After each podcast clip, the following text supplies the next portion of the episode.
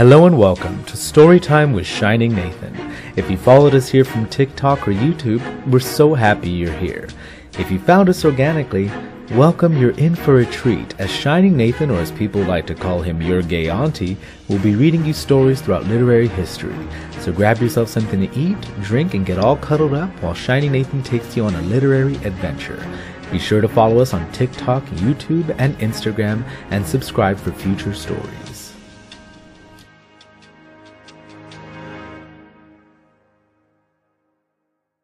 Hello, sweet peas and sugar dumplings. This is your gay auntie, Shining Nathan, here again for another fantastic spooky season story time.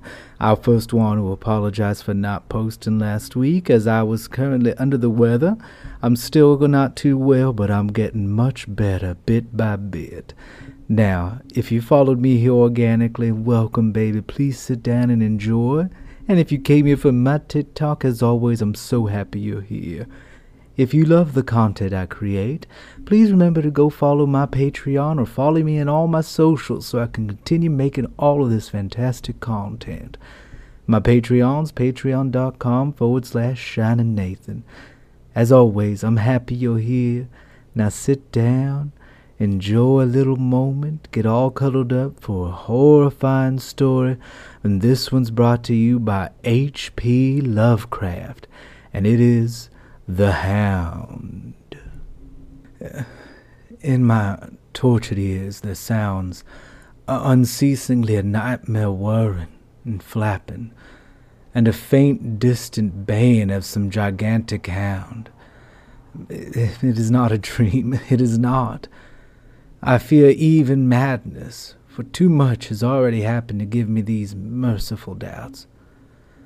St. John is a mangled corpse. I only know why, and such is my knowledge that I am about to blow out my brains, for fear I shall be mangled in the same way. Down unlit and illimitable corridors of eldritch fantasy sweeps the black, shapeless nemesis that drives me to self annihilation. May heaven forgive the folly and morbidity which led us both to so monstrous a fate. Wearied with the commonplaces of a prosaic world where even the joys of romance and adventure soon grew stale, St. John and I had followed enthusiastically every aesthetic and intellectual movement which promised respite from our devastating ennui. The enigmas of the symbolists and the ecstasies of the pre-Raphaelites all were ours in their time. But each new mood was drained too soon of its diverting novelty and appeal. Only the somber philosophy of decadence could hold us, and this we found potent only by increasing gradually the depth and diabolism of our penetrations. Baudelaire and Huysmans were soon exhausted of thrills, till finally there remained for us only the more direct stimuli of unnatural personal experiences and adventures. It was this frightful emotional need which led us eventually to that detestable course which even my present fear I mention with shame and timidity that hideous extremity of human outrage, the abhorrent practice of grave robbing.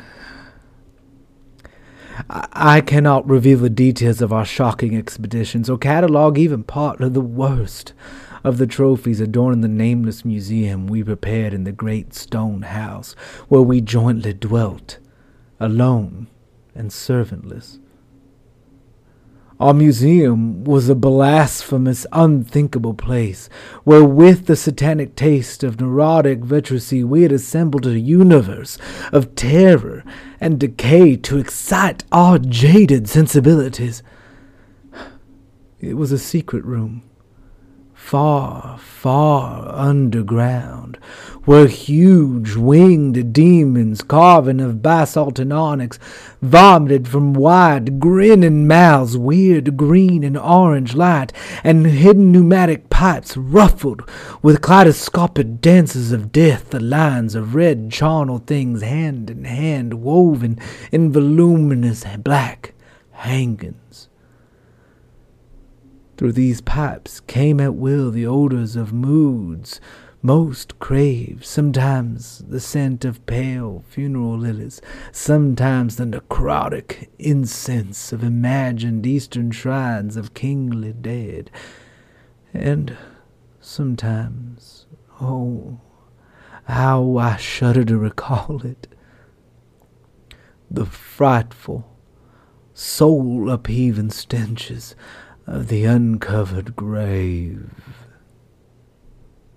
Around the walls of this repellent chamber were cases of antique mummies, alternating with comely, lifelike bodies perfectly stuffed and cured by the taxidermist's art, and with headstones snatched from the oldest churchyards of the world.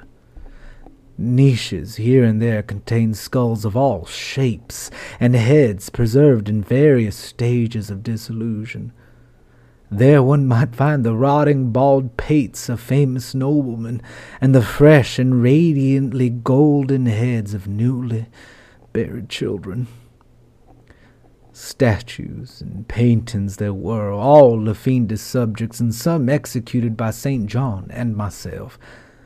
A locked portfolio, bound in tanned human skin, held certain unknown and unnameable drawings which it was rumored Goya had perpetrated, but dared not acknowledge. There were nauseous musical instruments, stringed, brass, and woodwind, one which St. John and I sometimes produced dissonance of exquisite morbidity, and cacophonimaniacal ghastliness, whilst in a multitude of inlaid ebony cabinets reposed the most incredible and unimaginable variety of tomb loot ever assembled by human madness and perversity. It is of this loot in particular that I must not speak. Thank God I had the courage to destroy it long before I thought of destroying myself. The predatory excursions on which we collected our unmentionable treasures were always artistically memorable events. We were not vulgar ghouls, but worked only under certain conditions of mood, landscape, environment, weather, season, and moonlight. These pastimes were to us the most exquisite form of aesthetic expression, and we gave their details a fastidious technical care. An inappropriate hour, a jarring lighting effect, or a clumsy manipulation of the damp soil would almost totally destroy for us the ecstatic titillation which followed the exhumation of some ominous, grinning secret of the earth.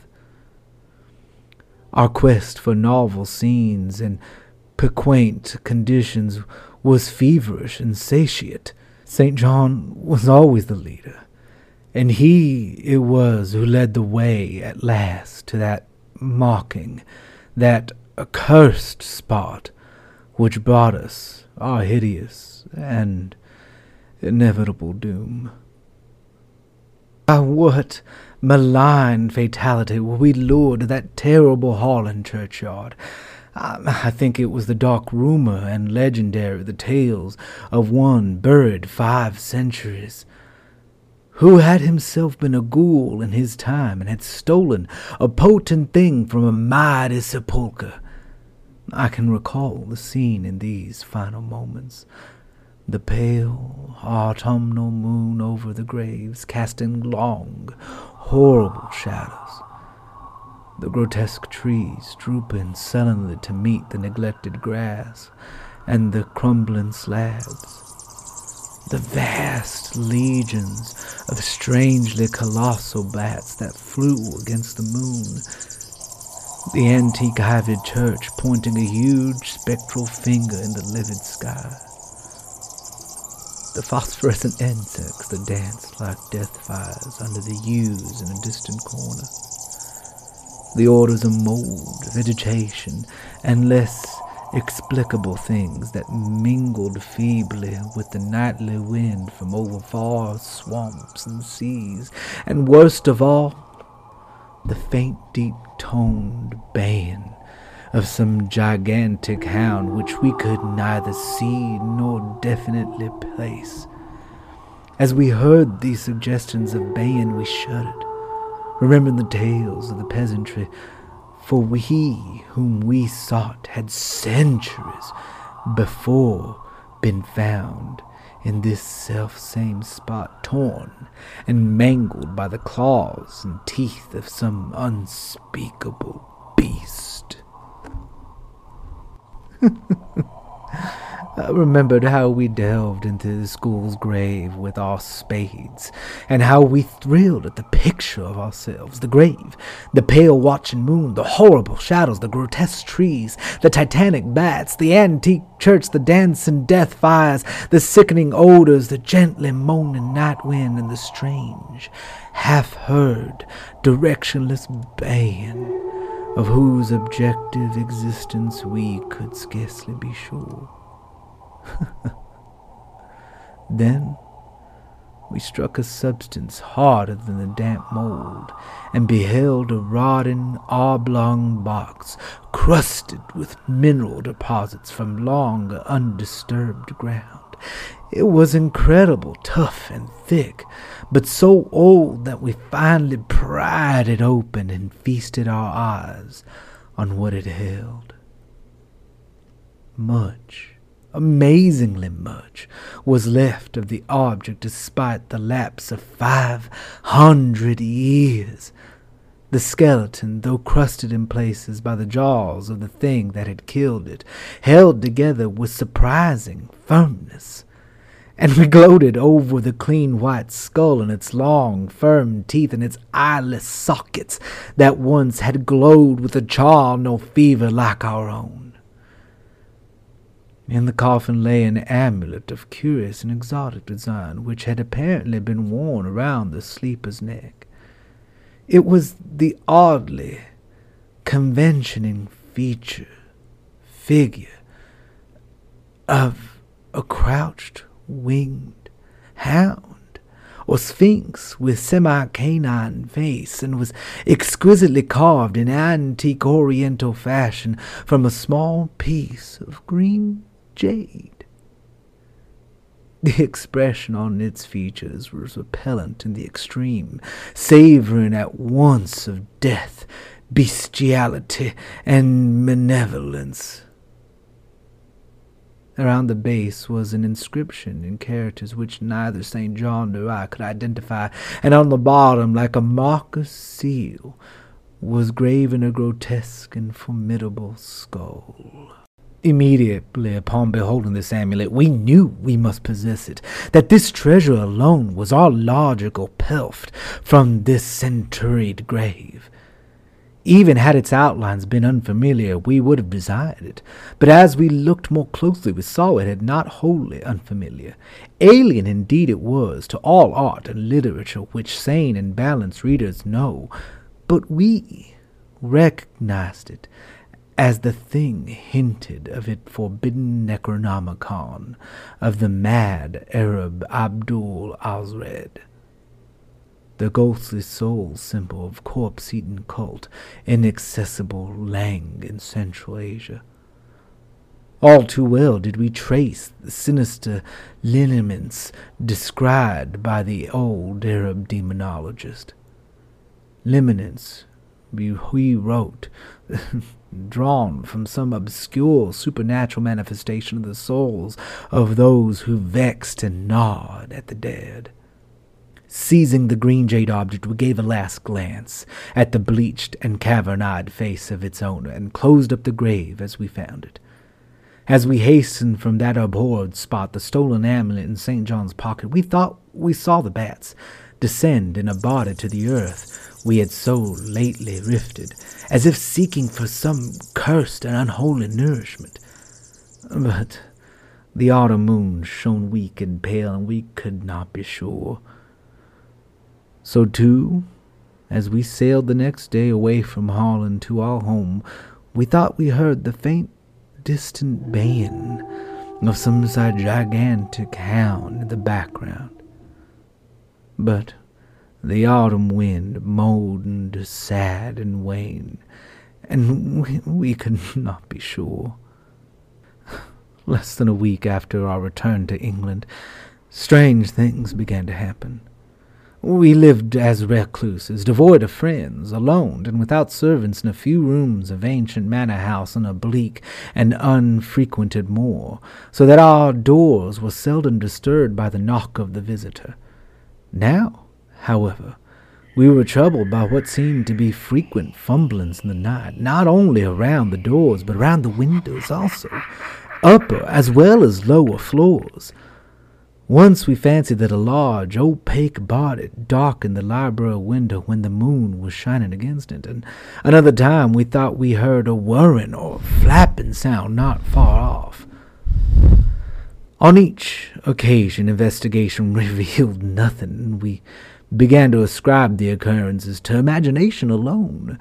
That same curiosity disturbed imagination which still prolonged in our ears the faint, far baying we thought we had heard in the Holland churchyard.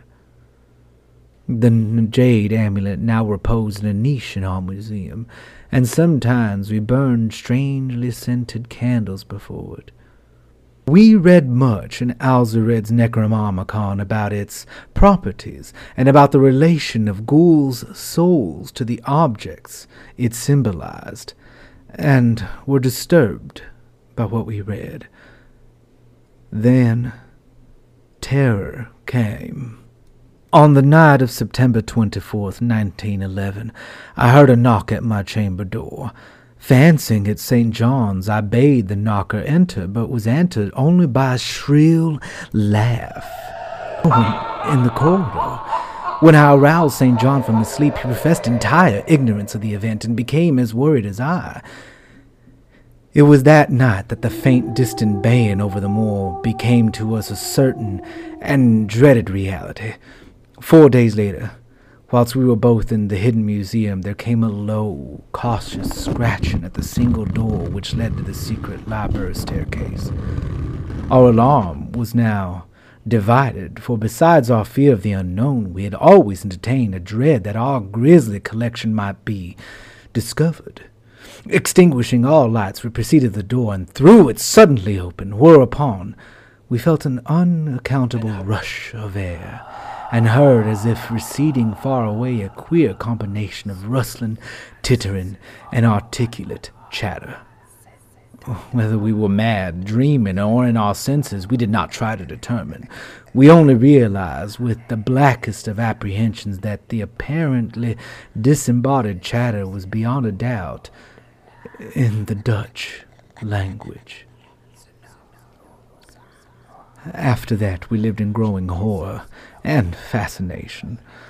Mostly we held to the theory that we were jointly going mad from our life of unnatural excitements, but sometimes it pleased us more to dramatize ourselves as the victims of some creeping and appalling doom. Bizarre manifestations were now too frequent to count. Our lonely house was seemingly alive with the presence of some malign being whose nature we could not guess, and every night that demonic bang rolled over the wind-swept moor, always louder and louder. On October 29th, we found in the soft earth underneath the library window a series of footprints, utterly impossible to describe were as baffling as the hordes of great bats which haunted the old manor house in unprecedented and increasing numbers. The horror reached a culmination on November 18th, when St. John, walking home after dark from the distant railway station, was seized by some frightful carnivorous thing and torn to ribbons. His screams had reached the house, and then I had hastened to the terrible scene in time to hear a whir of wings and see a vague black, cloudy thing silhouetted against the rising moon. My friend was dying when I spoke to him, and he could not answer coherently. All he could do was whisper, The amulet. a damned thing. Then he collapsed, an inert mass of mangled flesh.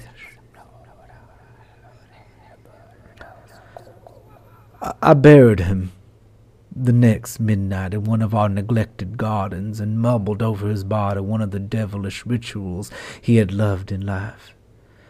And as I pronounced the last demonic sentence, I heard afar on the moor the faint baying of some gigantic hound. The moon was up, but I dared not look at it. And when I saw on the dim, litten moor a wide, nebulous shadow sweeping from mound to mound, I shut my eyes and threw myself face down upon the ground. When I arose trembling, I know not how much later, I staggered into the house and made shocking obeisance before the enshrined amulet of green jade now afraid to live alone in the ancient house on the moor, I departed on the following day for London. The amulet, after destroying by fire and burial the rest of the impious collection in the museum. But after three nights I heard the baying again, and before a week was over felt strange eyes upon me whenever it was dark. One evening, as I strolled on Victoria Embankment for some needed air, I saw a black shape obscure one of the reflections of the lamps in the water. A wind, stronger than the night wind, rushed by, and I knew that what had befallen St. John must soon befall me. The next day I carefully wrapped the green jade amulet and sailed for Holland. What mercy I might gain by returning the thing to its silent, sleeping owner, I knew not, but I felt that I must at least try any step conceivably logical. What the hound was and why it pursued me were questions still vague, but I had first heard the baying in that ancient churchyard, and every subsequent event, including St. John's dying whisper, had served to connect the curse with the stealing of the amulet. Accordingly, I sank into the nethermost abysses of despair when, at an inn in Rotterdam, I discovered that the thieves had despoiled me of this sole means of salvation. the baying was loud that evening, and in the morning I read of the nameless deed in the vilest quarter of the city. The rabble were in terror, for upon an evil tenement had fallen a red death beyond the foulest previous crime of the neighborhood. In the squalid thieves' den, an entire family had been torn to shreds by an unknown thing which left no trace, and those around had heard all night above the unusual clamor of drunken voices a faint, deep, incessant note as of a gigantic hound. So at last. I stood again in the unwholesome churchyard where a pale winter moon cast hideous shadows, and leafless trees drooped suddenly to meet the wizard frosty grass and crackling slabs, and the ivied church pointed a jeering finger at the unfriendly sky and the night wind howled manically from over frozen swamps and frigid seas. The baying was very faint now, and it ceased altogether as I approached the ancient grave I had once violated and frightened away an abnormally large horde of bats which had been hovering curiously around it.